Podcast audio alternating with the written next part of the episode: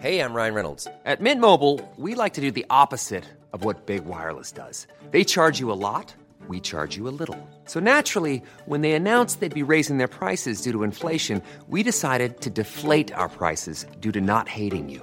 That's right. We're cutting the price of Mint Unlimited from $30 a month to just $15 a month. Give it a try at mintmobile.com slash switch. $45 upfront for three months plus taxes and fees. Promo rate for new customers for limited time. Unlimited more than 40 gigabytes per month. Slows. Full terms at mintmobile.com.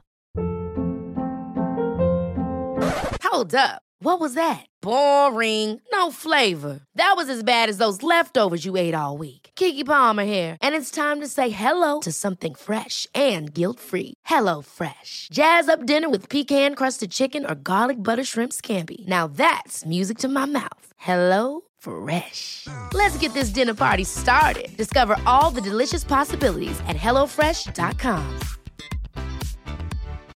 Since 2013, Bombas has donated over 100 million socks, underwear, and t shirts to those facing homelessness.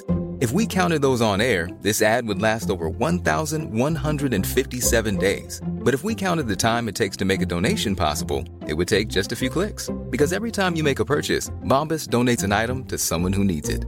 Go to bombas.com slash ACAST and use code ACAST for 20% off your first purchase. That's bombas.com slash ACAST, code ACAST. Den dag man beslutar och säger eh, rent eh, ideologiskt att säga, eh, man, beslut, man säger nej, vi ska inte längre hålla på med behandlingar, vi ska hålla på med bestraffning. Den dag man säger så, äh, det är den dagen jag kommer att lämna kriminalvården. jag, jag skulle säga att vi är ett undantag här i Norden. Eh, vi är, ursäkta, det är inte så svenskt, men jag säger det ändå, vi är så bra inom kriminalvården. Det är väldigt svenskt att säga. Men...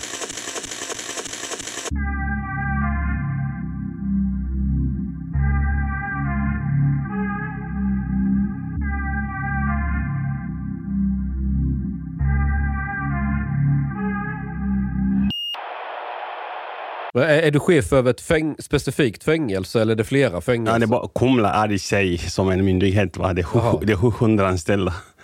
700? Ja. Hur, hur många fångar? Det är nu, eh, just nu sex, 529. Så det är fler anställda än fångar? Ja, men nu ska vi ha 600 i slutet av i höst här. Du vet, eh, de som jobbar med fångarna på plats så här eh, operativt är mm, ungefär 62 procent eller 70 procent av eh, medarbetare va? som jobbar där. Men sen har vi administrativa, och vi har produktionsledare som jobbar i, i verkstäder. Sen har vi också eh, sjuksköterskor och alla andra eh, sidoverksamhet eh, som är stödverksamhet till eh, jag ska säga, till driften för, för intagna. Så. De här som jobbar, har ni läkare också? Eller bara? Ja, läkare. Ja, ja. Men de är på konsultbasis. Så. De är upphandlade, så de kommer till anstalten eh, ett, ett, antal dagar i veckan. De är inte anställda direkt av oss. Du, du är väldigt välklädd, eh, Jacques. Är du alltid det? Ja, jag försöker. Det, det är de kläderna jag har. För jag lyssnade på ditt sommarprat ja. och du berättar om första gången du sökte jobb ja. eh, på en anstalt. Och kan inte du berätta om, om att du träffade den här kvinnan? Och... Det här var lite på ett, ett skämt som jag drog när jag hade sommarprat. Men det är ett skämt som egentligen är realiteten. Så jag kom dit och uh, han tyckte att jag var väldigt fint klädd. När man tänker på vad jag skulle ha som eh, uppgift eh, när man jobbar som vårdare så finns det lite mer operativt. Man kan behöva springa, eh, man kan behöva hämta något eh, hit och dit till, till intagna, eh, så tyckte man att om man var klädd i kavaj och fin skjorta och välpressade väl pressade byxor, så det var inte så anpassat, tyckte den som intervjuade mig, som var säkerhetschefen då. Men då sa jag, jag tänkte i mitt huvud att jag har ju sett livvakter, de är ofta finklädda. Men de kan springa ändå och åtgärda eh, fysiska saker om det skulle dyka upp. Eh, det slog mig i tanken. Men sen strax därefter så hade vi tjänstedräkt, så jag hade inte behövt eh, heller bära de här kläderna. Vart kommer det här ifrån hos dig? Det har alltid varit så i min familj. Man, jag ska inte säga finklädd, man säger rättklädd snarare. För mig är det att vara rättklädd, att uh, vara i de kläderna man känner sig bekväma i. Ja, det, är sa, det samma med mig. Tycker du, vad skulle du säga om Changs kläder? Han är ledigt klädd. Ledigt. Han är inte rätt klädd, han är ledigt Ja, klädd. ledigt klädd. Men eh, för, eh, man, så man ska bära de kläderna som man eh, känner sig eh, ska säga, trygg i. Jag, jag jobbar med att bygga hus, så jag eh, åker från till det hela tiden. Ja, men jag ser byxorna i alla fall tyder på det. Ja, Men, men innan du fortsätter med um, storyn med den där kvinnan på intervjun eh, i Ja. anstalten. Jag vill bara, det är intressant för mig. Eh, du ser vårdare och det är kriminalvård. Det är, för de flesta utanför Sverige, det är lite konstigt. Det- Det är typ prison guard Ja. som man pratar om annars. Mm. Varför finns den skillnaden här i Sverige? Det, det betraktas mer som vård. Men det ser en del i vad vi har för innehållet i kriminalvårdsuppdrag. Vi, vårt uppdrag är att eh, betrygga Sverige genom att, eh, att jobba med de som har begått brott och som nu eh, befinner sig hos oss genom att behandla dem. Genom att behandla dem, det är det, det här med vården. Genom att vårda dem så eh, ser vi till att eh, de går bättre ut. Genom att de går bättre ut i samhället så kan vi eh, bidra till att eh, minska återfall i brottslighet. Och med detta så minskar vi också eh, sannolikheten att det blir eh, flera brottsoffer. Och, eh, vi har haft eh, olika reformer i Sverige. Va? Vi, man har ju pratat om fängelseväsende eh, i Sverige. Där man har sett av berättelser så var det där gamla militärer och eh, det var lite mer konstapelstyrd. Då hade vi även de vi kallade för synare, några som är på avdelningen eh, som eh, Synare? synare. Det, det, det var avdelningsansvarig, om vi säger så. Idag så har vi det vi kallar för kriminalvårdsinspektörer. Det är eh, en chef, eller vi säger så, första linjes chef, eller också eh, den operativa chefen som ansvarar för en avdelning som kan ha eh, upp till 30 medarbetare eh, och eh, ett antal intagna. På, på, på Kumla så den som har högst har eh, ungefär 80 intagna på, på en avdelning och eh, medarbetare som kan vara upp till 35 ungefär. Sådär.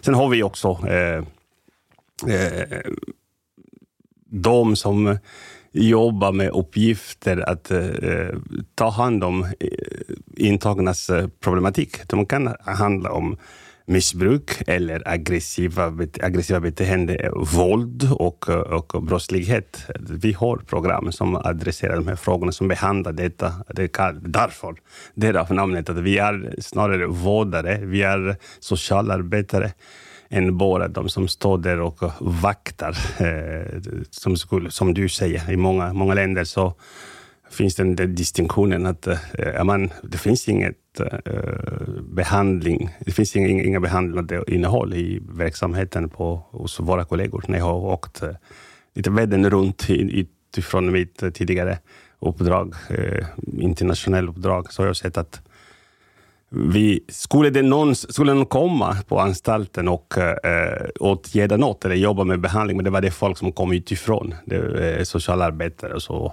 Eh, var, inte, eh, var inte inkorporerad i kriminalvårdsverksamhet eh, på, i många länder. Här har vi eh, både och. Eh, vi har givetvis säkerhetsuppdraget. Eh, vi må, de som kommer till oss är ju våldsbenägna som vi vet och är, har begått brott. Kan inte leva tillsammans eh, på ett eh, begränsat område som anstalten är utan att det blir konflikter. Eh, Du vet, det finns en subkultur som går ut på att muskel, man, man mäter sig med muskel och eh, utgår från att våldet ger mer makt och, och, och sån här typ av tänkande. Va? Men då måste vi också ha konsekvent eh, vara konsekventa med, med det, de som avviker från de regler som gäller för, för, Hur, för hur, anstalten. hur gör ni det? Men det finns ju kriminalvårdslag där vi kan vidtaga åtgärder. Eh, Det är först och främst så ser vi till att intagna är införstådda med de regler, eh, eller med lagen, vad så, så som gäller och eh, arbetar därefter. Men om det, de inte följer det då? eh, men då det kan vara många eh, olika åtgärder som kan eh, inträffa. Ett exempel är väl att eh, alla eh, avvikelser eh, rapporteras inom ramen för misskötsamhetshantering. Vi skriver en, en rapport som leder till förhör, eh, sen leder till ett beslut som kan föranleda varning eh, eller tillsägelser eh, av olika slag. Sen eh, är man inte införstådd med det och fortsätter varje eh, rapport som eh, skrivs som leder till ett beslut som är, kan vara negativt för den intagna kan då leda till att man skjuter upp den planerade villkorliga frigivningen med många dagar, med ett antal dagar. Det, är inte, det vill inte man ha när man har vad får planerat att åka. konsekvenser inne i fängelset? Alltså kan de får få mindre tillgång till gym eller eh, andra saker som isolering eller... Y- Yttersta konsekvensen kan vara, kan vara avskildhet, va? att man avskiljs från andra intagna eh, inom eh, ramen för eh, lagen. Alltså eh, två, eller några skäl som kan leda till det är väl att man är eh, man utgör fara för andra eller för sig själv. Eller man stör ordning, eh, stör säkerhet på, på eh, anstalten. Det kan då, man kan då rapporteras, man kan avskiljas dock upp till tio dagar eh, som går att eh, ompröva och förlänga eh, och vid varje tillfälle tio dagar. Det är, väl det är det som är ytterst. Det är ingen bestraffning här, det är en åtgärd för att se till att, vi, att man inte eh, att det inte leder till andra konsekvenser, negativa konsekvenser för den intagne själv, eh, men också för, eh, eller så för, för eh, de andra intagna som är i omgivningen eller som är på samma avdelning. Det är ingen som vill bli avskild. Då har du mycket mer begränsade möjligheter till gemensamhet och det som är gemensamt kan vara ju att man håller på med sportaktiviteter tillsammans, att man håller på med spel tillsammans, att man ska vara i verkstäder och arbeta tillsammans med andra eh, och så vidare. Eh, då ser vi helst att man inte eh, hamnar där. Är det sant att man får bättre mat i fängelset än vad man får i skolan? Vad kallar du för bättre mat? Eh, godare mat. Eh, mer Vad är godare mat? Okej, jag förstår att det är subjektivt, men Mm. eh, det, det, det här har jag hört ända sedan jag var liten. Mm. Att man får bättre mat i svenska fängelser än, man, än vad man får i svenska skolor. Jag undrar, var har det här kommit ifrån? Och stämmer det här? Men det stämmer absolut inte. Det och, inte eh, och det är som du säger, det är subjektivt. Jag vet inte vad godare mat är. och vad, eh, men alltså, vi ska ha eh, en måltid som eh, är acceptabelt, som, eh, både i skolor, givetvis, på den saken, både i skolor och i, i våra fängelser eller häkten.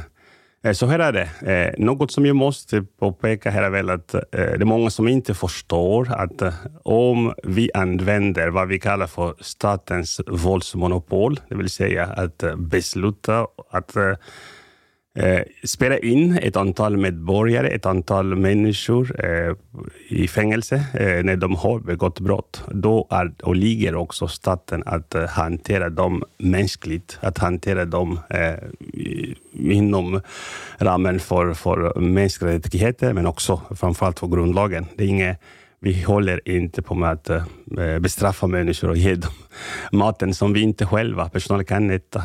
För den saken kan jag inom parentes säga att vi äter samma mat. Vi köper samma mat, vi som personal. Jag köper samma mat som intagna eh, äter eh, dagligen på Men anstalten. då är det ju bra mat. Ja, men, jag hade, vadå, det måste vara bra mat. Ja, det, precis. finns, det, finns, menar, det finns inte andra kostnader för, för, för, för den här maten är, ligger ungefär, jag menar så, om vi skulle eh, räkna eh, hur mycket det kostar eh, per dygn för, för, för, för en intagen, det är ungefär 100, 100 kronor som eh, dygnkostnad. Om du räknar in... För maten bara? Nej, nej. Jag menar så. För det hade varit bra mat. Nej. Jag kan göra riktigt bra mat för 100. Äh, sorry, nej, jag pratar om, om eh, Allting? dygnet och sånt. Okej. dygn, dygnkostnad. Då kan du säga här, det är bland annat mat. Eh, eh, Eh, jag jag vill bara säga så här, det är viktigt att jag tror, inte, jag tror att jag tappar lite trådet där. Så här är det, att eh, när staten har den här möjligheten, för det är det enda som vi har just nu, att eh, spärra in människor, inkapacitera dem som kriminologer säger. Alltså se till att de inte begår brott under tiden de är hos oss. Eh, Då ska de vara i- i- inom den här muren eh, och sitta där utifrån straffens längd för var och en. Men då måste vi tänka på vad man kallar eh, normaliseringsprincipen. Eh, att själva inspärrningen, att sitta in, att vara hos oss eh, inom kriminalvården på, på, på en anstalt, är det som ett straffet. Eh, du lever från att du har vaknat på morgonen tills du går och lägger dig med många begränsningar, eh, många eh, ska säga, be, begränsade möjligheter. Vi beslutar när du ska gå upp, vi beslutar när du ska äta, vad du ska äta, vilka du ska vara med när du äter, när du ska jobba, vad du ska syssla med Eh, och så vidare. Det där är det som är för mig eh, det är bestraffning i sig.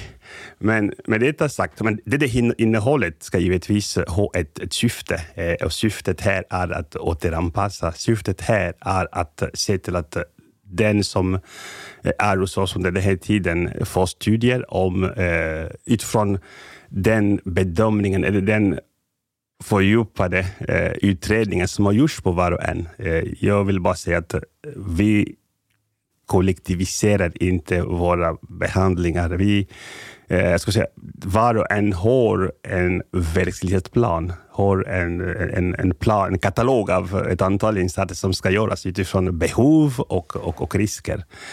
Men då, då ser vi att när man är där så, så eh, deltar man i, i, i de här sakerna. Då är det så att eh, det finns eh, möjlighet till att ha sjukvård. Det är det som man kallar för eh, normaliseringsprincipen. Det ska vara på samma sätt ungefär som om du var i samhället och behöver, en, du behöver sjukvård.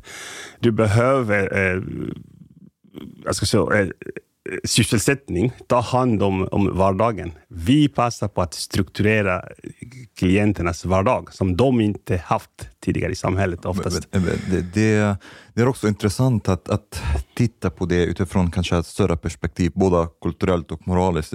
Jag kommer från Egypten och jag lyssnade på ditt sommarprat Ja. och det var jätteintressant för mig när du pratade också om vad som, som eh, anst vad anstalter erbjuder, eh, erbjuder till, till fångarna och sånt, till, till exempel yoga och, och sådana saker. Det, Ja. för mig det är, det är, hur säger man, lyxigt. väldigt, väldigt, ja, väldigt, väldigt långt bort också från, från jag tror de flesta länderna, eh, inte bara Egypten. Egypten är helt ja, annorlunda. Men, men kan man säga att det finns också en risk där att det blir lite för bekvämt inom fängelserna? Att det, det har inte tillräckligt av Avskräcka. avskräckande effekt. Effekt. Till exempel i, om, om det är ett, ett år i egyptisk fängelse, Mm. fängelse kanske det motsvarar tio år i svensk fängelse på, på något sätt. Eh, v- v- har du tänkt på det? Mm. Ja, jag har tänkt på det. Ja. Det är så här att jag har eh, tidigare varit chef för eh, internationell verksamhet inom kriminalvården i flera år och åkt eh, världen runt, varit i Mellanöstern. Jag tror att jag har, vi har jobbat, haft insatser i Irak, i, eh, både i Bagdad men också i eh, Kurdistan, Erbil. Och så, eh, vi har implementerat projekt i, i, i Jordanien. Vi har varit i Marocko och eh, eh just, just nu så eh, har vi fortfarande ett, ett samarbete med, med, med till, till exempel eh, eh kriminalvården i Erbil och sånt. Så jag har varit i de här länderna, har sett eh, verkligheten på, på, på anstalterna.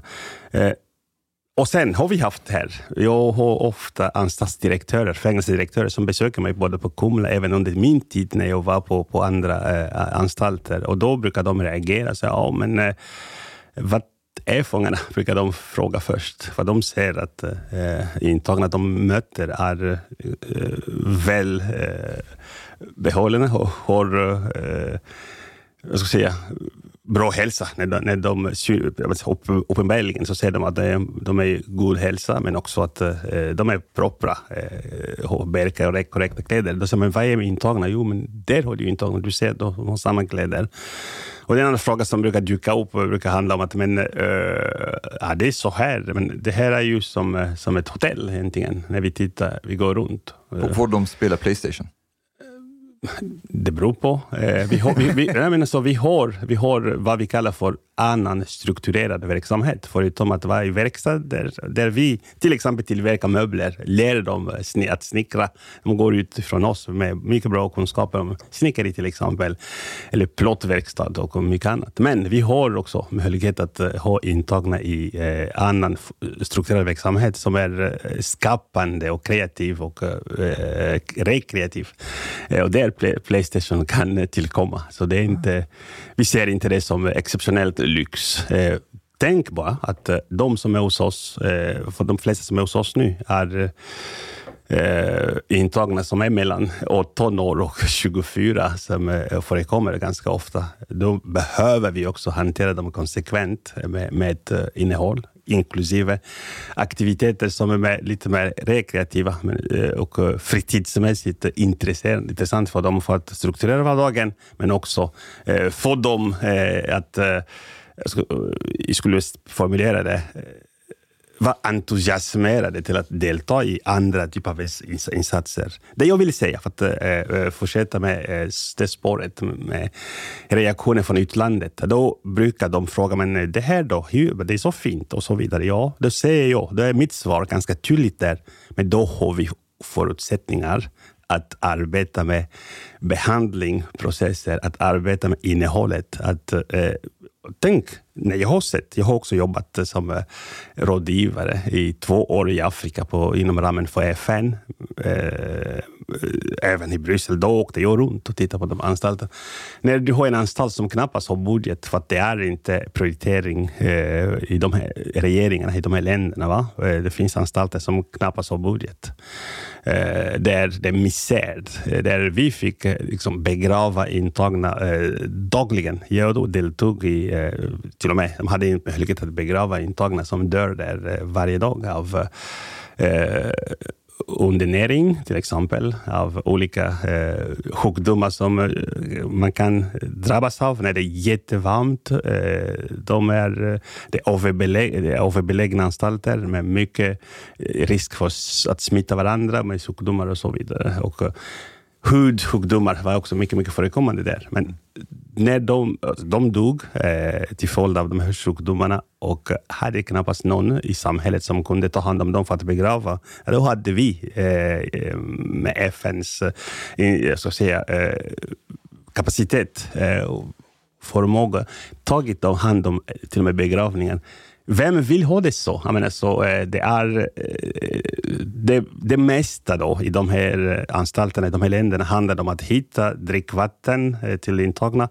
Se till att de ska få vatten så att de kan eh, tvätta sig. Jag såg något hemskt när vi var i, på Haiti till exempel. Vi hade våra medarbetare. Så man en tankbil kommer med vatten, eh, alla intagna är nakna, går på, på promenadsgård. Alltså sprutar man eh, vatten på dem. Det var det som är duschen. Vill vi ha det så? Men, så men, men, jag, vill bara säga... Ja, jag förstår. Men ja. samtidigt kan, kan vissa, jag ser inte att jag tycker så nödvändigtvis, kanske, jag vet inte. Men eh, vissa skulle säga att kanske. det... Kanske. kanske. Jag tror inte det. Eh, jag tycker kanske att um, det kan vara en del av straffet. Tänk till exempel om en familj som har förlorat, jag vet inte, deras dotter har blivit uh, oh, våld, ja. de mm. våldtog mm. Men så offersperspektivet. Ja. ja, exakt, offersperspektivet. Och sen hör föräldrarna att okej, okay, den killen som våldtog deras dotter sitter och, play, och spelar Playstation på anstalten. Det, det kommer inte kännas så skönt. Eller mm. så rättvist heller. Mm, jag förstår allmänhetens syn. Jag har fått besvara många frågor i den där riktningen. Vi, vi, vi tänker på offersperspektivet. Det är också det vi är till för. Att få den intagne, den dömde, att uh, komma till insikten för vad man har förorsakat, vad, vilka misär, vilka, vilka implikationer eh, finns i samhället, i familjen, där eh, man har sett en, en, en, en son, en dotter, eh, ska säga, som drabbas av brottsligheten. Det har vi väldigt, väldigt full förståelse för. Det är det vi jobbar med. Jag kan bara upplysa dig om att eh, på Eh, inom kriminalvården har vi till och med vad vi kallar för försoningsprogrammet, som vi har fått ungefär, eh, det refererar lite till Sydafrika, där man har eh, lärt sig av att eh, försona sig, att ta, ta, ta in, försöka att eh, få den som har gjort något tillfogat eh, så mycket eh, eh, lidande till en familj eller en människa, att eh, komma till insikten och be om förlåtelse. Bara, det har vi. Eh, jag deltog eh, i avslutningen av ett sådant program i jag tror i vintras här, där vi hade ett antal intagna. Eh, där vi, offren, äh, offer kan också komma även från våra egna familjer, från intagnas familjer, där några har drabbats och så vidare. Så äh, de, med hjälp av några präster så träffas de en vecka, där vi offren bjuds in på anstalten, träffas och prata med. Så vi har det perspektivet och det är också för att eh, understryka offersperspektivet så jobbar vi givetvis för att se till att den intagna inte återfaller i brottsligheten. Så minskar vi uh, sannolikheten att generera flera uh, brottsoffer. Men också och främst den här insikten är något som vi insisterar mycket om, för att se vad tycker den intagna om det han har gjort och vad det har orsakat som problem i samhället. Om vi tar eh, ett exempel. Okay? Säg att jag heter Johan, mm. jag är född i Sverige, lever upp i en medelklassfamilj. Eh, allt med det svenska har jag fått i mig. Mm. Och så gör jag någonting hemskt, säg att jag eh, är full och kör bil och, och dödar någon. Vi, vi, säger att det straffet ger att jag hamnar i fängelse i två år. Mm. Okay? Vi, vi, säger så. Jag håller verkligen med dig att nu det är en bestraffning att ha ett sånt frihet som du har växt upp och nu plötsligt är du inlåst mm. och, och kriminalvården styr hela ditt liv när du ska gå upp, när du ska gå och sova och allt det här. Det är verkligen, det kommer kännas, din frihet är borta. Det är en bestraffning. Men om jag heter Mustafa jag växte upp i Afghanistan. Överlevnadsvärderingar, det är tufft. Du måste överleva för att få mat. Du liksom armbågar dig fram genom livet. Och så lyckas du ta dig till Sverige och i Sverige så begår du ett brott och du hamnar i en svensk fängelse. Skulle Johans upplevelse av kriminalvården vara detsamma som Mustafas upplevelse av kriminalvården? Alltså, upplever båda att det är samma sorts bestraffning? Förstår du vad jag menar? Lagen är in, gör inte sådana typer av distinktioner mellan vem som växte upp i Afghanistan, eller för min del, jag som född i Kongo. Eh, eh, frihetsberövande är eh, för oss det som är eh, straffet. Frihetsberövande ska eh, enligt min bestämda uppfattning upplevas samma. Eh, det är i, jag tror, 13 artikel i eh, Eh, jag ska säga, de här artiklarna från FNs eh, deklaration av mänskliga rättigheter. Va? 13 så att eh, friheten att röra sig fritt. Eh, genom att eh, spela in folk så är det ett undantag i, under eh, lagens mening från, från den där regeln att, att, att jag upplever jag, för mig personligen, så gör jag inte skillnad mellan om man har kommit från Afghanistan, från Somalia, från eh, att det skulle vara det skulle vara eh, liksom mindre kännbart att vara, på, på, på, på eh, vara frihetsberövad än om eh, någon var etnisk svensk. Men, det, men inte för dig, men, men för de intagna. För jag menar, om jag kommer till ett svenskt fängelse och jag har större delen av mitt liv levt i Afghanistan under misär och jag får plötsligt en schysst frukost, jag får gå och gymma efter frukosten, jag får en schysst lunch, jag får träna, jag får utbilda mig, jag får göra yoga. Alltså, Nej. Sen utvisas det, du efteråt. Måste man, måste du också ja, inte alla ha, ha med i beräkningen. Att du kommer att utvisas eh, efteråt. Om du har drömt om eh, att, att, att ha ett bättre liv i Sverige, du ska komma hit och utbilda dig, skapa ett jobb, bygga en familj och så vidare. Sen, sen hamnar du Hamnar du i anstalten så kommer du att, att utvisas för det, för, för, eh, för det mesta. Och eh, en annan dimension här, vi har möjlighet att överföra straffet till eh, ett annat land, va? till ditt land. Vi har möjlighet att, att överföra det om konventionen eh, är ratificerad på det sättet, om det finns en sådan överenskommelse, eh, men också om vi kan eh, säkra, eh, det är det som överenskommelsen bygger på, att eh, det finns, eh, ska säga, en viss approach i fängelse av mänskliga rättigheter också, om du utvisas där. Men jag menar så, eh, för, för oss, det här lagen är eh, och att döma folk till straff i Sverige är gjord eh, så har lagstiftare beslutat Men, i Sverige. Man hade inte i, i åtanke att ja, låt oss göra så här att om någon råkade komma från en, ett, ett,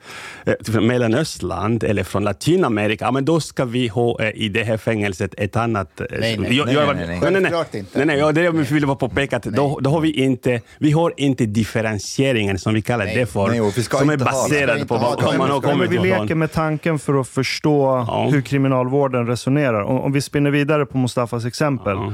Och, säg att El Salvador plötsligt inte har plats för fler intagna. Och så tar de en av sina gängkriminella ledare, som de har stoppat i de här notoriska fängelserna, som ja. är väldigt misär eh, med svenska mått mätt. Om den här gängledaren från El Salvador får spendera fem år på Kumla mm. istället för fem år i El Salvador. Skulle hans tid på Kumla var mer effektiv i termer av brottsförebyggande, vårdande och så vidare.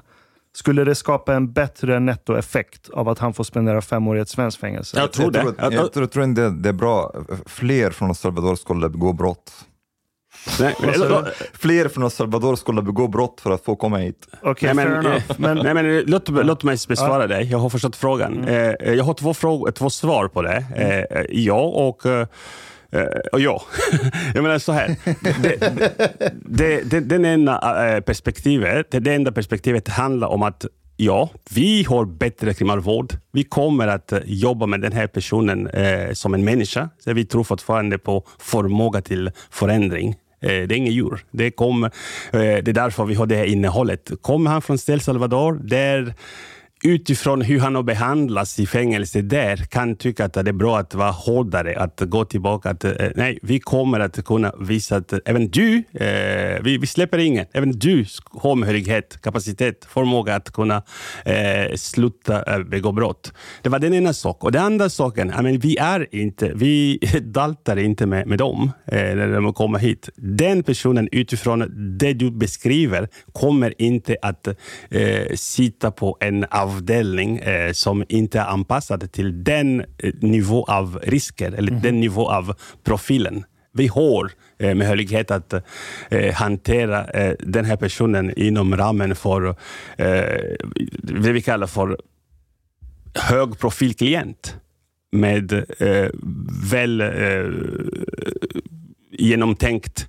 eh, process dagligen. Hur vi möter honom, hur vi pratar med honom, hur vi gör för att eh, den här personen ska trots allt få också möjlighet till vård och, och, och eh, eh möjlighet till, till förändring. Men, eh, men det kommer vara en helt annan hantering på Kumla eller på en av våra eh, ska säga, högsäkerhetsanstalter. Vi har eh, sju sådana som, är, som arbetar precis eh, även med den typen av brottslingar. Ehm, jag läste att 70 procent av era eh, fångar, när de, när de lämnar, eh, de slutar begå brott. Mm. Kumla. Eh, kan du berätta vad det beror på? Millions of people have lost weight with personalized plans from Noom. Like Evan, who can't stand salads and still lost 50 pounds. Salads generally for most people are the easy button, right? For me, that wasn't an option. I never really was a salad guy. That's just not who I am. But Noom worked for me. Get your personalized plan today at Noom.com. Real Noom user compensated to provide their story. In four weeks, the typical Noom user can expect to lose one to two pounds per week. Individual results may vary. Ever catch yourself eating the same flavorless dinner three days in a row? Dreaming of something better? Well, HelloFresh is your guilt free dream come true, baby. It's me, Gigi Palmer. Let's wake up those taste buds with hot, juicy pecan crusted chicken or garlic butter shrimp scampi. Mm. Hello Fresh. Stop dreaming of all the delicious possibilities and dig in at hellofresh.com. Let's get this dinner party started.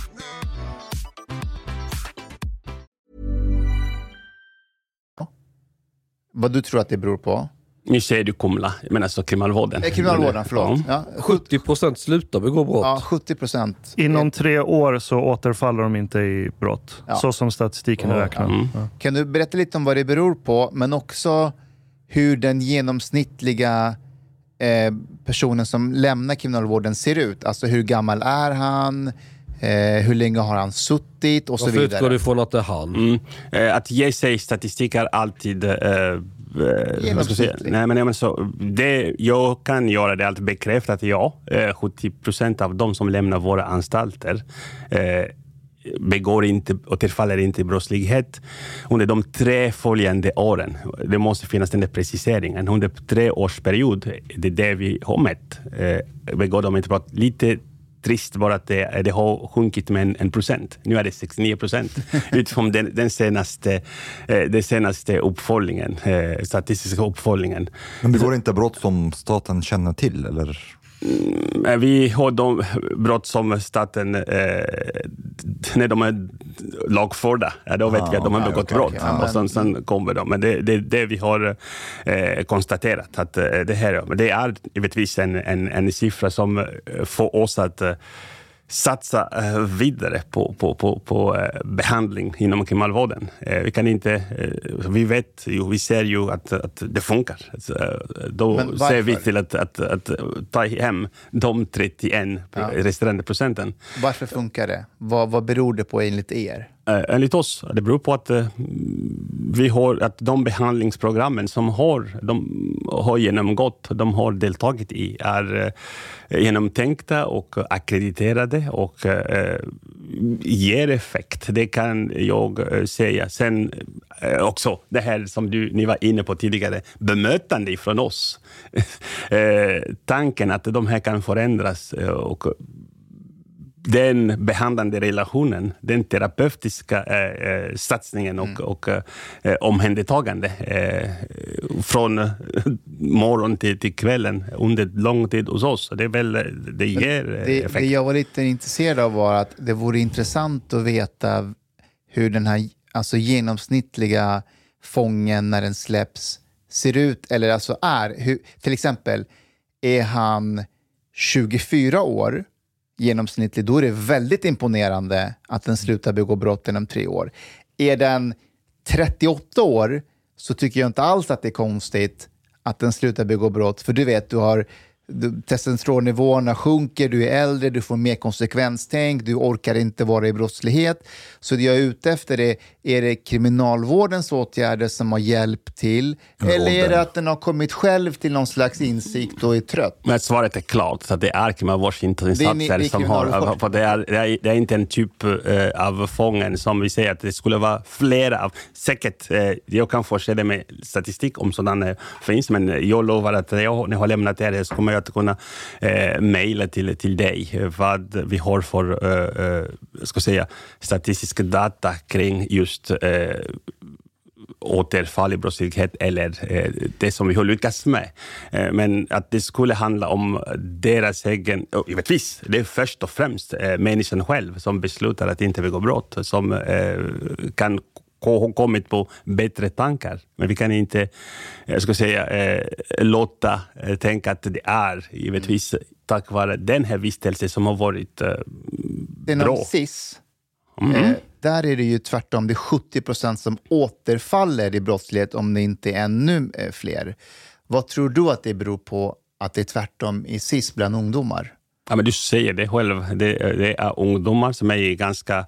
Eh, för det första så tror jag inte att eh, det är organiserat på det sättet som vi har det inom kriminalvården, även så vården där. Eh, det finns... Eh, ja, sen och si- eh, på SIS så har, har du två perspektiv där. Du har de som är där eh, eh för att eh, de har eh, problem med, med, med, med ska säga, eh, beteende eller de har problem med, eh, mest, de är kriminella och så, så, så, så, så det har ökat på, på, på, på sistone. Sen finns det några, det kanske de det handlar om, de som lyckas, är de här som har för det mesta personliga problem som gjort att de måste omhändertas av, av, av SIS. Och sen nu har vi en ny kategori av, av ungdomar som hamnar på SIS, väldigt brottsbenägna, eh, väldigt våldsamma, eh, väldigt, eh, men till och med eh, är inom, eh, kommer från gäng. Eh, det tar ju tid. Sen vet jag inte egentligen hur länge de är precis. Det behövs en viss tidsperspektiv. Det ska behövas längre tid med, med, med behandling och en, som jag kallar behandlingsvänlig, behandlingsanpassad atmosfär och så vidare. Ungdomarna är ju stökiga. Vi, har, vi ser ju även hos oss, de som är lite yngre, mellan 18 och 24, så, eh, de är svåra att, att hantera. Därav också Eh, ökar öka sannolikheten, sannolikheten att de, de är svåra att behandla, att, att, att de kan lättare återfalla i brottslighet. Jag har inte, jag är ingen forskare, jag har inte ett, ett, ett eh, svar på, på, på, ett korrekt svar på det, men jag kan anta att det är, de är yngre, de är mycket stökigare, de, de har, eh, är kortare tid eh, på SIS och att eh, de inte har kommit till, till insikten. Det är det som vi ska jobba med. Men kan det inte vara både och då? Att kriminalvårdens behandlingsprogram kanske har en effekt, men också att det finns en koppling till ålder. För i er egen data är det jättetydligt att ju äldre du blir, desto lägre risk för återfall. Ja, det är forskningsbekräftat. Det är en av kriminologiska teorier går ut på att eh, när man tittar på vad som gör att några avhåller sig från att begå brott, att det är ålder. Eh, då bland annat så att ju äldre, desto ja mindre brottsbenägen blir du. Ja, ja. Sen beror det på vilken miljö du lever i och vilka influenser runt omkring. Även, ni vet ju, eh, de här italienare som du brukar säga, de, de plockas då och då. De här maffiabossarna, ofta så är de ända upp till 80 år.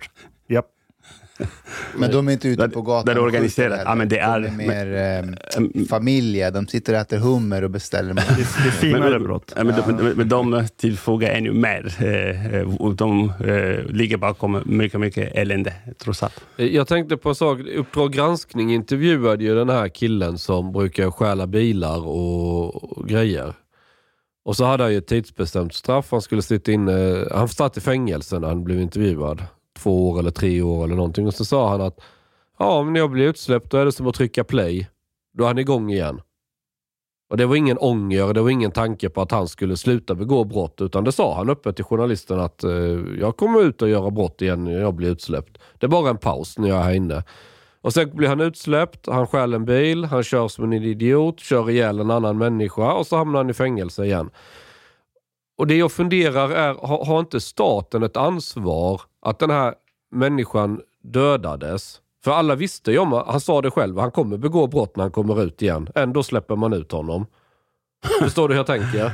Ja, du vet, eh, det var ju ett straff som han eller hen har avtjänat, som var eh, ett straff som var begränsat till ett antal år eller månader. Och så. När det är klart så ska man friges. Va? Men jag vill säga en sak eh, som är viktigt. Det är en mycket bra eh, fråga faktiskt, utifrån ett annat perspektiv. Vad går de till när de väl har lämnat kriminalvården? Eller SIS har stor betydelse för hur eh, sannolikt är det att de begår återfaller i brottslighet eller inte? Eh, vi kan inte lösa allt. Vi, eh, alltså kriminalvården, som är en verkställande myndighet som, mm. till, som eh, gör vår del jag vill säga, ta hand om de, de dömda tills de friges. Och, eh, när de lämnar oss, ja, då måste väl samhället ta vid. Det civila samhället, andra myndigheter. Vi har inget eh, bostadsbolag. Eh, vi. vi har inget bostadsbolag. No, de här människorna måste gå tillbaka till en bostad. De måste gå till en eh, anställning. Vi har inte möjlighet att erbjuda en, eh, ska säga, en, en anställning. Va? När de lämnar. Vi är inte arbetsförmedlare, men vi kan hjälpa till givetvis. Men det gäller också att eh, det inte uppstår uppstå den mellanrummet som alltid uppstår när eh, eh, intagna, när klienter lämnar eh, kriminalvården. An, vi, vi, vi Bidra gärna att eh, följa upp eh, genom frivården, eh, för att de friges, men är inte riktigt fri, i och med att vi tills vidare har fortfarande eh, villkorlig eh, frigivning. Eh, då, under den delen så har frivården med i, i, på, på resan, eh, stödjer, hjälper, men också kräver, eh, ställer vissa krav. Du kan eh, tvingas att eh, besöka frivården i en viss frekvens, lämna urinprov, delta i vissa aktiviteter. Det är det som vi gör, men vi kan inte lösa allt själva. Jag, har, jag var i Almedalen sist, det var inte länge sedan. Det är ett väldigt bra initiativ av tidningen Chef eh, och Chefsakademi. Eh, jag hoppas att det inte är reklam på... Eh, men det, Nej, vi är inte Sveriges Radio. Nej, men det är bra. Men jag måste säga att det var ett mycket bra initiativ för att tala lite grann om eh, det. Där vi diskuterade precis med vi, det, chefen för näringslivet var där eh, med, och eh, några från chefstidningen och jag och några, en polis var där, Ghazali som Eh, som ni väl har, eh, som är väl känt utifrån ett eh, fantastiskt sommarprogram. Vi har vi var där och diskuterade precis vad händer när intagna lämnar oss. Vad händer när de här personerna återgår till samhället? Då måste man våga. Då, ta ett exempel här. På anstalten Kumla, på, på, hos oss, har vi, eh, vi genererar varje, varje år, förra året var det 30 miljoner i intäkter som vi har eh, tillverkat möbler för. Eh, bland annat våra egna cellinredningar inom kriminalvården. För att eh, vi försörjer oss själva, bygger cellinredningar utifrån det här överbeläggningen och kapacitetsökningen. Men också alla möbler som vi använder inom kriminalvården, inte möbler, men alltså kontors, kontorsmöbler, är tillverkade av oss, av intagna då lär de sig någonting när de är hos oss. Så lämnar de, vi kan ta ett, Kumla är en, en, en jag ska säga, högsäkerhetsanstalt. Vi kan ta Tillbergaanstalten i Västerås. Det är också tillverkar man fritidshus. Alltså är det som ett arbetsläger? Alltså, men alltså, som eh, sysselsättningsmöjligheter. Vi kallar och, och, det, det och, och, och yrkes, yrkesledande ska vi kalla det för. Okay. Så ja. kallar vi det. Då. Vi kallar, men det men så, I Polen till exempel, när jag besöker fängelse i Polen, eh, det finns inte arbetsplikt. Så du har, eh, du har inte helt fel att, att, att ställa den frågan. Den är lite konstigt, men ändå så. I, i, i Polen, eh, var ett exempel, i Polen så eh, är inte intagna tvungna att gå och arbeta, medan i Sverige vi har vad vi kallar för sysselsättningsplikt. Att inte gå och arbeta eh, föranleder... Apropå, du, ni tyckte att det är eh, som en, ett hotell. Nej, du får problem om du inte går och arbetar på morgonen. Eh, det finns sysselsättningsplikt i Sverige. Arbetsläger. Eh, det, det, gör då att eh, vi eh, kommer fram till att vi får så här mycket intäkter. Vi levererar. Intagna jobbar. Sen när de går ut med det kunnandet, med det yrkeskunnandet, är det ingen som tar vid ingen som fångar upp det. Om de jobbar så där för 13 kronor i timmen, hur mycket skulle de inte engagera sig och jobba om de tillverkade samma möbler och fick eh, relevant eh, bet, bet, betalt? Du, ni förstår väl det? Jag vill bara säga att det finns, vi gör så mycket på anstalter som ger möjlighet att få ett bättre liv efter frigivningen. Men intagna behöver, inte intagna då, de som friges ifrån oss eh, behöver eh, eh, stöd och eh, få någon form av eh, jag skulle säga så här, vem ska, skulle skriva en, formulera en annons där man skriver att vi, det här jobbet, eh, det gör inget om du har varit, eh, att, till exempel, eh, tidigare dum Inga problem. Man kan ha eh, dispens under en period, bara visa vad man kan. Annars så blir det svårt om, om ingen någonstans inte ger dem chansen eller ingen någonstans tar risken som vi kommer att förvalta tillsammans inom kriminalvården, inom frivården. En fundering, 13 kronor i timmen. Jag ser, jag lite, jag ser lite eh, businessmöjligheter här. Om jag har företag och vill ha något tillverkat, kan man lägga ut det på kriminalvården då? Och ett sånt perspektiv finns med i bilden. Det är, det är, jag, jag, jag ser affärer här. Ja, ja. Vi, vi, vi jobbar och eh, vi till... Bara vi inte kallar det arbetsläger så är det okej. Okay. Mm, för det är inte det. Nej, nej precis. Så, vi ska inte kalla saker för de, det de inte är. Ja, ja, ja. Din chef, eh, vet, är han din chef, Martin Holmgren? Ja, det är min högsta chef. Ja. Det är han som är eh, myndighetschef inom, eh, för alla 16 000 medarbetare. Precis, han är generaldirektör. Ja, men jag sitter på, på hans största anläggning med 700 anställda. Okej. Ja. Men han gick ut nyligen och menade att i och med det här tidavtalet Ja. så kommer vi att få strängare straff, vilket kommer göra att det kommer bli platsbrist inom olika kriminalvården. Mm, stämmer. Och då sa han så här, att, eh, att han för att kunna komma åt det så vill han, han vill se sänkta straff, ha generösare permissioner och att fler ska avtjäna straffen utanför anstalterna. Hur, eh, hur ställer du dig till den? Till My, mycket positivt till det. Han har helt rätt. Det var på tiden att han gick ut och eh, sa som det är. Du tror inte det kan finnas folk som har lite andra eh, invändningar? Ja, jo, det vet visst. Det är via det, ett, det, skjuts ju mer hela tiden. Men vi- fler människor dödas, vi- men vi- ändå ska fler människor som är kriminella släppas ut ur fängelset. Ja, det som han sa också i, i det där är eh, det handlade om människorna eh, som har eh, mindre risker. Va? Eh, han eh, sa inte att vi ska ta, eh, släppa lös och eh, lämna ut alla. På, eller alla det, det kommer att krävas mycket för att du ska vara föremål för eh, denna typ av åtgärder. Eh, det hög, eh, låga risker, som man kan det kallas. Va? Det är de som har låga risker för att eh, återfalla i brottslighet eller begå brott av den karaktären. Så det är inte alla. Men så. de som åker in i fängelse i Sverige, det ska ändå krävas ganska mycket för att du ska få ett fängelsestraff. Så de som sitter inne, det är inte för bagatellbrott de sitter inne. Så vilka är det han menar ska släppas ut? Jag säger igen, de som ska släppas ut är de som har kvalificerat sig till det. När man har jobbat, eh, vi har jobbat med intagna under en period och kan konstatera att eh, de, den här personen är eh, utgör eh, eh, låga risker. Det kommer inte att hända från den ena dag till den andra. Det krävs givetvis en djupare, det säger han också i, i, i, i hans, eh, eh ska säga, framträdande eh, massmedialt när han skriver eller när han pratar med er, så säger han också ganska tydligt om att det här kommer att ta tid. Vi, kom, det, vi behöver se över, titta på de här möjligheterna. Då kommer alla den typ av frågor som du ställer vara relevanta i debatten innan man går över till, eh, ska säga, eh, till verklighet, till att verkställande. Men, men, men, men, men blir det inte lite det din eh, chef sa? Blir det inte lite politiskt ställningstagande?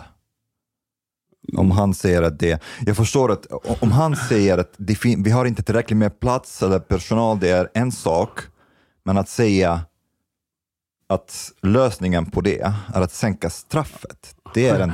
Det är han, en han är chef över hela verkställande myndigheten. Mm. Han ser problem som vi har idag, som vi brottas med.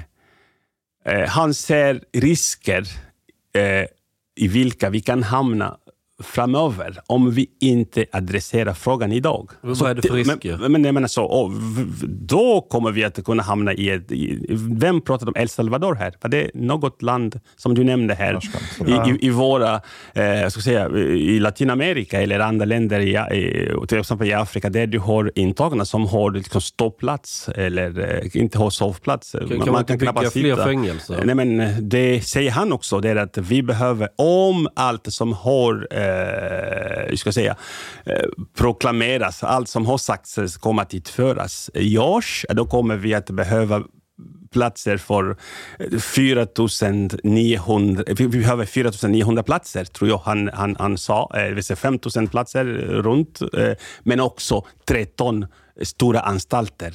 Tror du att det är gjort idag? Vi- har ju börjat bygga ut och, och bygga nytt sen tre år tillbaka nu. Vi är, vi är, vi är inte i mål. Vi, under tiden så är polisen effektiv och genererar fortfarande många som lagförs. Är- det bygglov som tar ni, tid, Ni ställer frågor på ett, eh, ett sätt som gör att ni bara nussar på en fråga, sen går vi vidare. Va? Jag vill bara säga, för det här är men, viktigt. Men det är så. För, alltså, Jag vet att du som chef, ni är insatta på ett helt annat sätt. Mm. Men jag tror att folk som eh, inte hänger med och lyssnar, liksom, Mm. Man kan inte gå in jättedetaljerat Nej, i det, nej jag förstår. Det- ja. Jag förstår. Det, men det här var en viktig fråga. Eh, men det säger jag så här. Det är därför Martin eh, Holmgren som chef för den här verksamheten som har blivit mycket tuffare, där vi eh, befarar att vi kanske inte klarar av eh, i längden inkommer de med ett antal förslag om att det här kanske kan göras. Det är inte politisk ställning. Vi ska inte vara så ängsliga. Det är det som är problemet idag.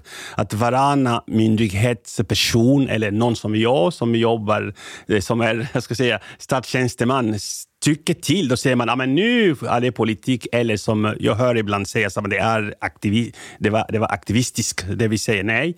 För att det är ut, därför jag är tacksam att ni ger oss möjligheten. Vi som eh, jobbar på golvet, vi som får brottas med de här problematiken som ibland eh, politiken, eh, politisk, ideol, eh, jag ska säga, eh, politisk eh, eh, eh hållning kan skapa. Eh, Måste också ut och säga så här är det egentligen. Så här förhåller sig saker. Annars hamnar vi bara på en eh, debattnivå med experter som aldrig varit på anstalter. Men, men om vi ska fintolka Holmgren då? Jag kan Ja. fintolka honom och kolla att ja, men ungefär 30 procent av alla som sitter inne i Sverige... Nej, rätt tolka honom. Nej, nej, om jag fintolkar honom. Okej, bra. Om, om 30 procent av alla som sitter inne sitter inne för narkotikabrott, kan man inte ha fotboja eller något dylikt för dem, då öppnar du upp 30 procent av platserna. Till exempel. Mm. Är det rimligt att narkotikabrukare sitter inne? Men de gör ju inte det, det är det som är grejen. Har du missbrukat narkotika sitter du aldrig inne. Men vad- den här 30 procent av alla som sitter inne Då i har de Sverige? sålt. Okej. Men kan inte de få fotboja? Det är de är gängkriminella. De, de är med i gängkriminalitet. Alltså, Det är de som skjuter. Jo, jo, men, men kolla. kolla och, och, är, det ändå inte ett steg framåt att erkänna att okej, vi har en ny typ av brottslighet som exploderar. Det är brutalt våldsamma människor. De måste spärras in. Vi har inte plats. Vi kommer inte hinna utbilda 700 nya personer som ska jobba i kriminalvården. Vi kommer inte kunna bygga nya platser av massa skäl. Kan, kan, varför är det ett aktivistiskt politiskt uttalande att säga look, det här är verkligheten vi är i. Vi behöver massa platser för våldsbejakande människor. Det här är inte politiskt ställningstagande, skulle jag säga, inte aktivistiskt, men att, att, att för att språka en lösning till det, Ja. att sänka straff, det. Så istället Okej. för att säga man, ja, Ja, men, måste sänka bygga... kan, men sänka straff. Att säga att istället för att sitta inspärrad så får du fotboja. Är inte det en straffsänkning?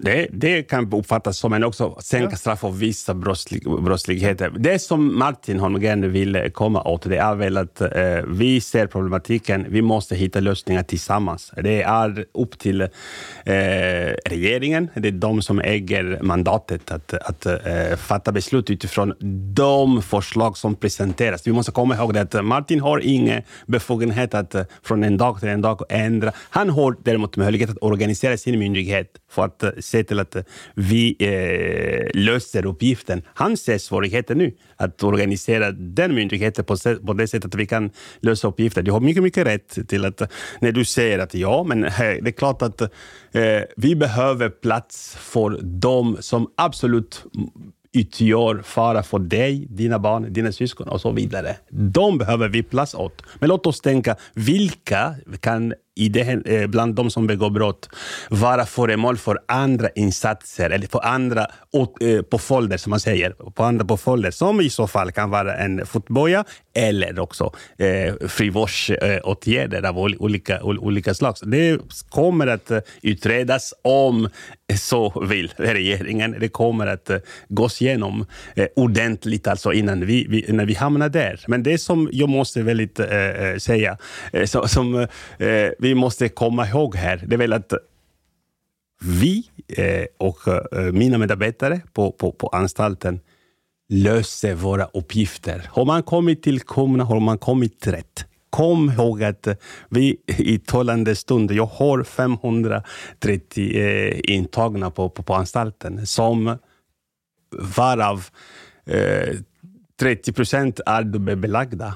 Är, eh, det är två och två i varje cell. Det, det är ju en trendbrott. Alltså. Det, det är inte något som vi har Vi har inte haft det på anstalterna på det sättet. Men det är nu tre år har gått. Vi har byggt upp en form av erfarenhetsbank eh, med detta. Vi gör allt vi kan för att kunna lösa uppgifter och eh, så att de verkställer. Vi kommer aldrig att... Vi kan inte stänga dörren till den som... Vi har ett problem, apropå det du säger, att eh, vi ska tänka om. Eh, varje helg, eh, nästan varje helg, så dyker upp en eh, person på anstalten Kumla och knackar på och säger att ah, men nu vill jag avtjäna mitt straff.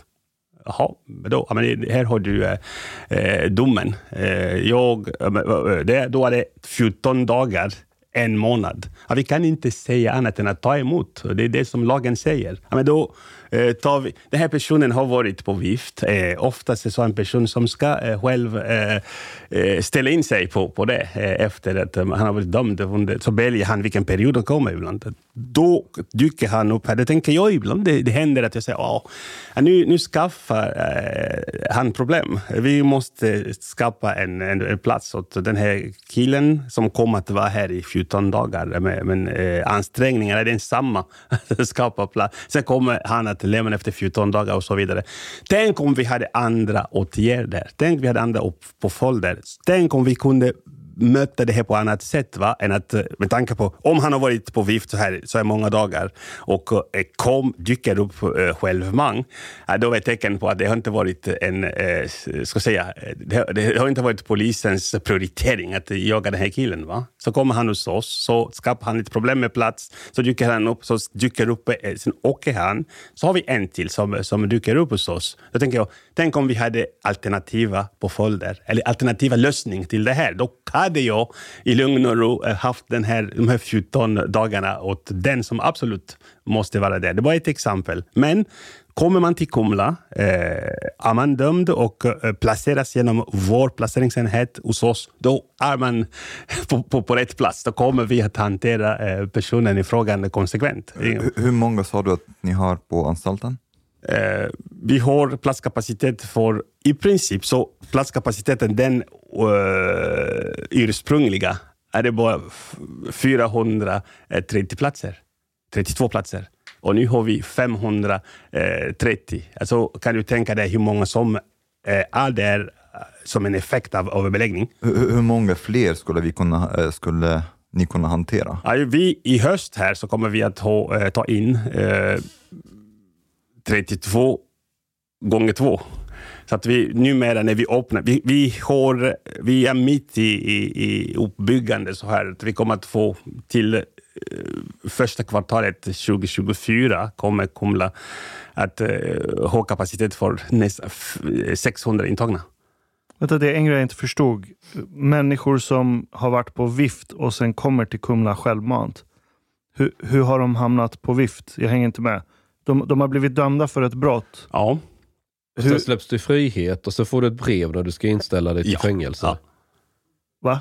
Ja. ja. men Sweden? Nej, inte Sweden. Beroende på, det är väl exakt det som vi är ute efter. Det är inte för att... Eh, hur menar du med Sweden? Ja, men där händer väl inte i El Salvador till exempel? Nej, men vi kanske inte ska använda El Salvador som... Ja, men jag, men jag hoppas... men det är Egypten! nej, nej, inte Egypten heller.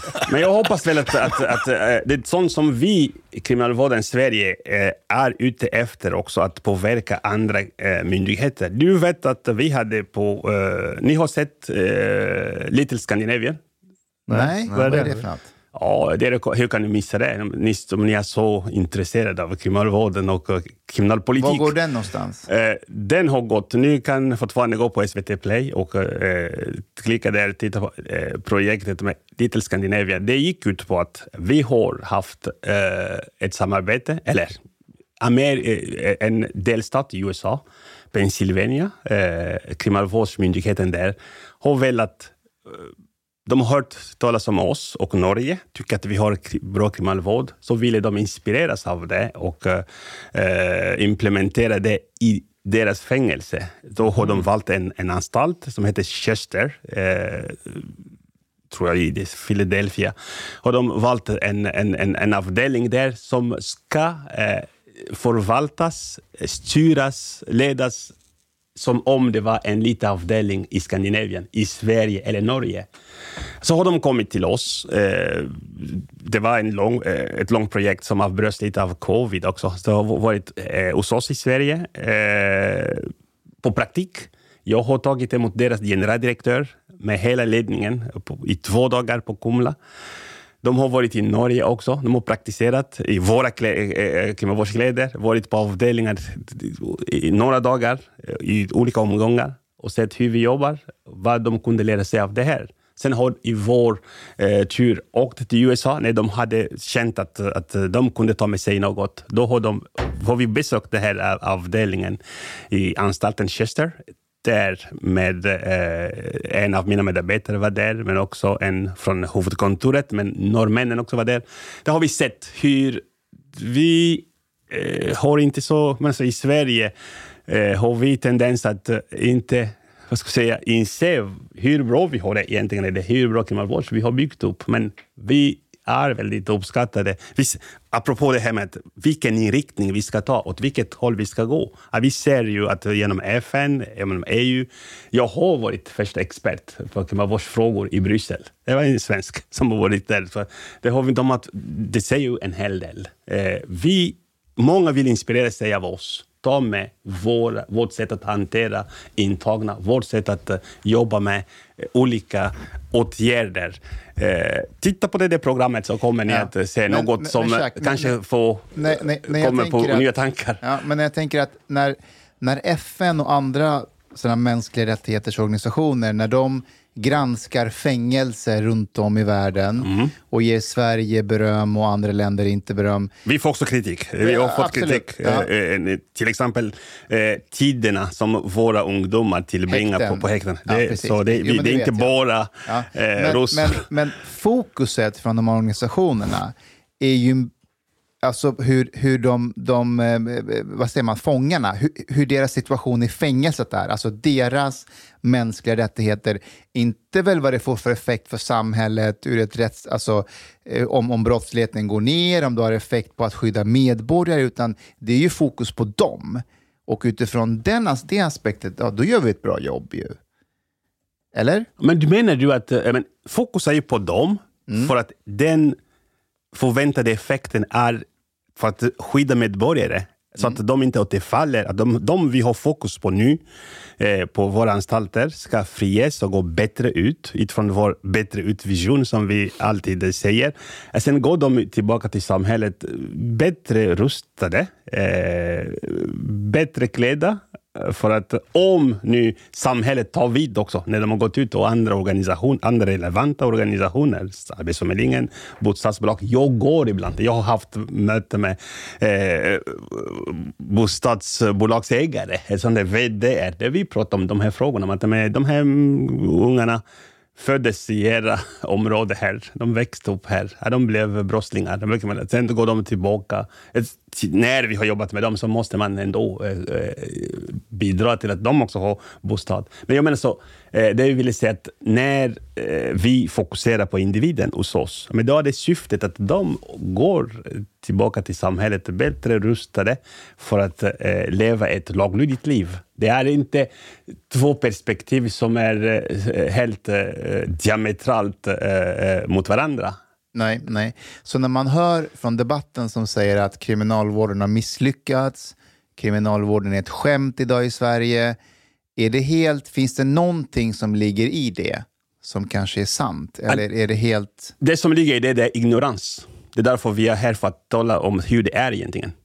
Det är inte så här att det är, så, det, det är fel. Det stämmer inte. Det är bara för att allmänheten inte vet. Det är därför vi är ute nu. Och se, men, vi är en myndighet som väcker så mycket intresse eh, eh, kriminalpolitiskt. Det är så mycket debatt eh, överallt. Alltså kan vi inte eh, hålla tyst om att, eh, för att berätta hur det egentligen är. Det är därför. Det är inte eh, så många som visste om att 70 procent av våra intagna inte återfaller i brottslighet. Bara för att vi själva inte pratar så mycket om det. Hur ska du veta det? Hur ska, eh, gemena, eh, alltså, eh, hur ska vanlig svensk på, på, i samhället veta att, vi, att vi, det vi gör ger eh, bäring? Att det vi gör, vi gör eh, har ett, ett, ett bra utfall?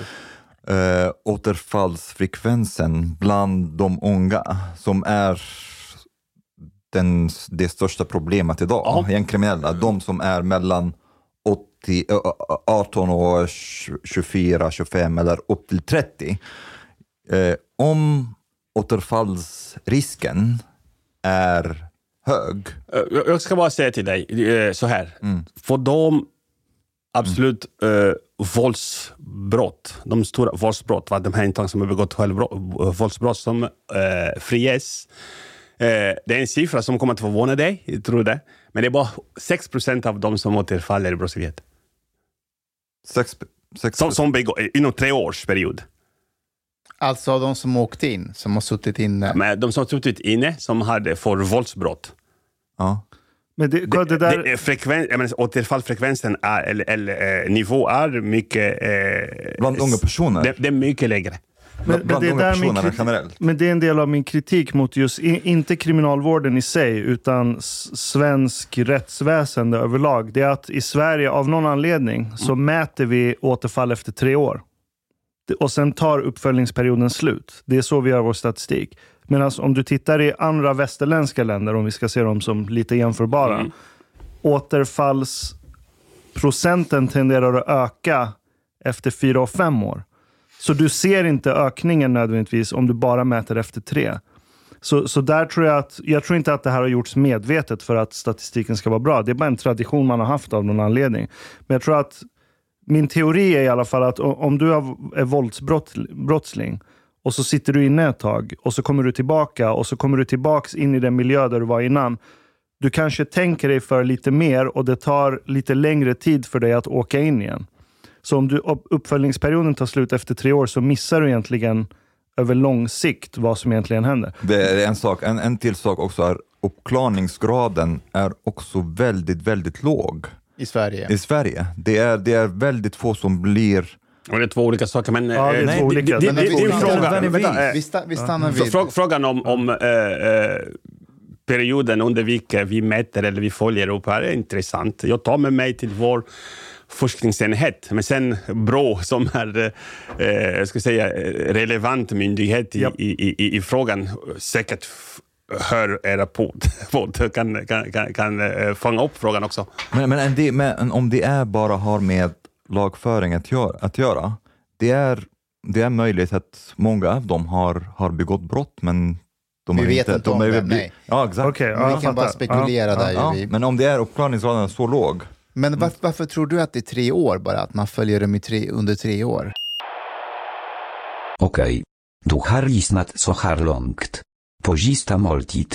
En mycket fin radioprogram i Sverige. Du tycker det är mycket trevligt. Men, min vän, lyssna på mig nu. Du har inte betalat biljett på klubb sista måltid. De har blate grabbarna de behöver pengar. Flis. Lax. Stolar. Dyra Lix Hotel. Du vet. Då måste du betala om du ska lyssna mer. Du får gaflera fler avsnitt också. biudande, heltenkelt. helt enkelt.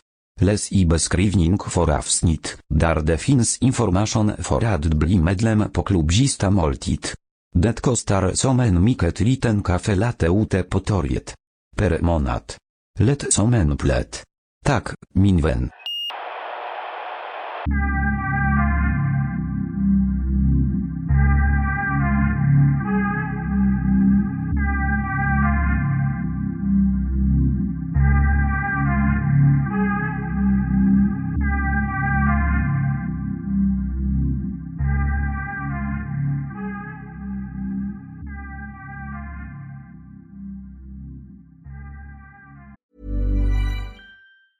Planning for your next trip? Elevate your travel style with Quince. Quince has all the jet setting essentials you'll want for your next getaway, like European linen, premium luggage options, buttery soft Italian leather bags, and so much more. And is all priced at 50 to 80% less than similar brands. Plus, Quince only works with factories that use safe and ethical manufacturing practices. Pack your bags with high-quality essentials you'll be wearing for vacations to come with Quince. Go to quince.com slash pack for free shipping and 365-day returns. Ever catch yourself eating the same flavorless dinner three days in a row? Dreaming of something better? Well, HelloFresh is your guilt-free dream come true, baby. It's me, Kiki Palmer. Let's wake up those taste buds with hot, juicy pecan crusted chicken or garlic butter shrimp scampi. Mm. Hello Fresh. Stop dreaming of all the delicious possibilities and dig in at HelloFresh.com. Let's get this dinner party started. Planning for your next trip? Elevate your travel style with Quince. Quince has all the jet setting essentials you'll want for your next getaway, like European linen premium luggage options, buttery soft Italian leather bags, and so much more. And is all priced at 50 to 80% less than similar brands. Plus, Quince only works with factories that use safe and ethical manufacturing practices. Pack your bags with high-quality essentials you'll be wearing for vacations to come with Quince. Go to quince.com/pack for free shipping and 365-day returns.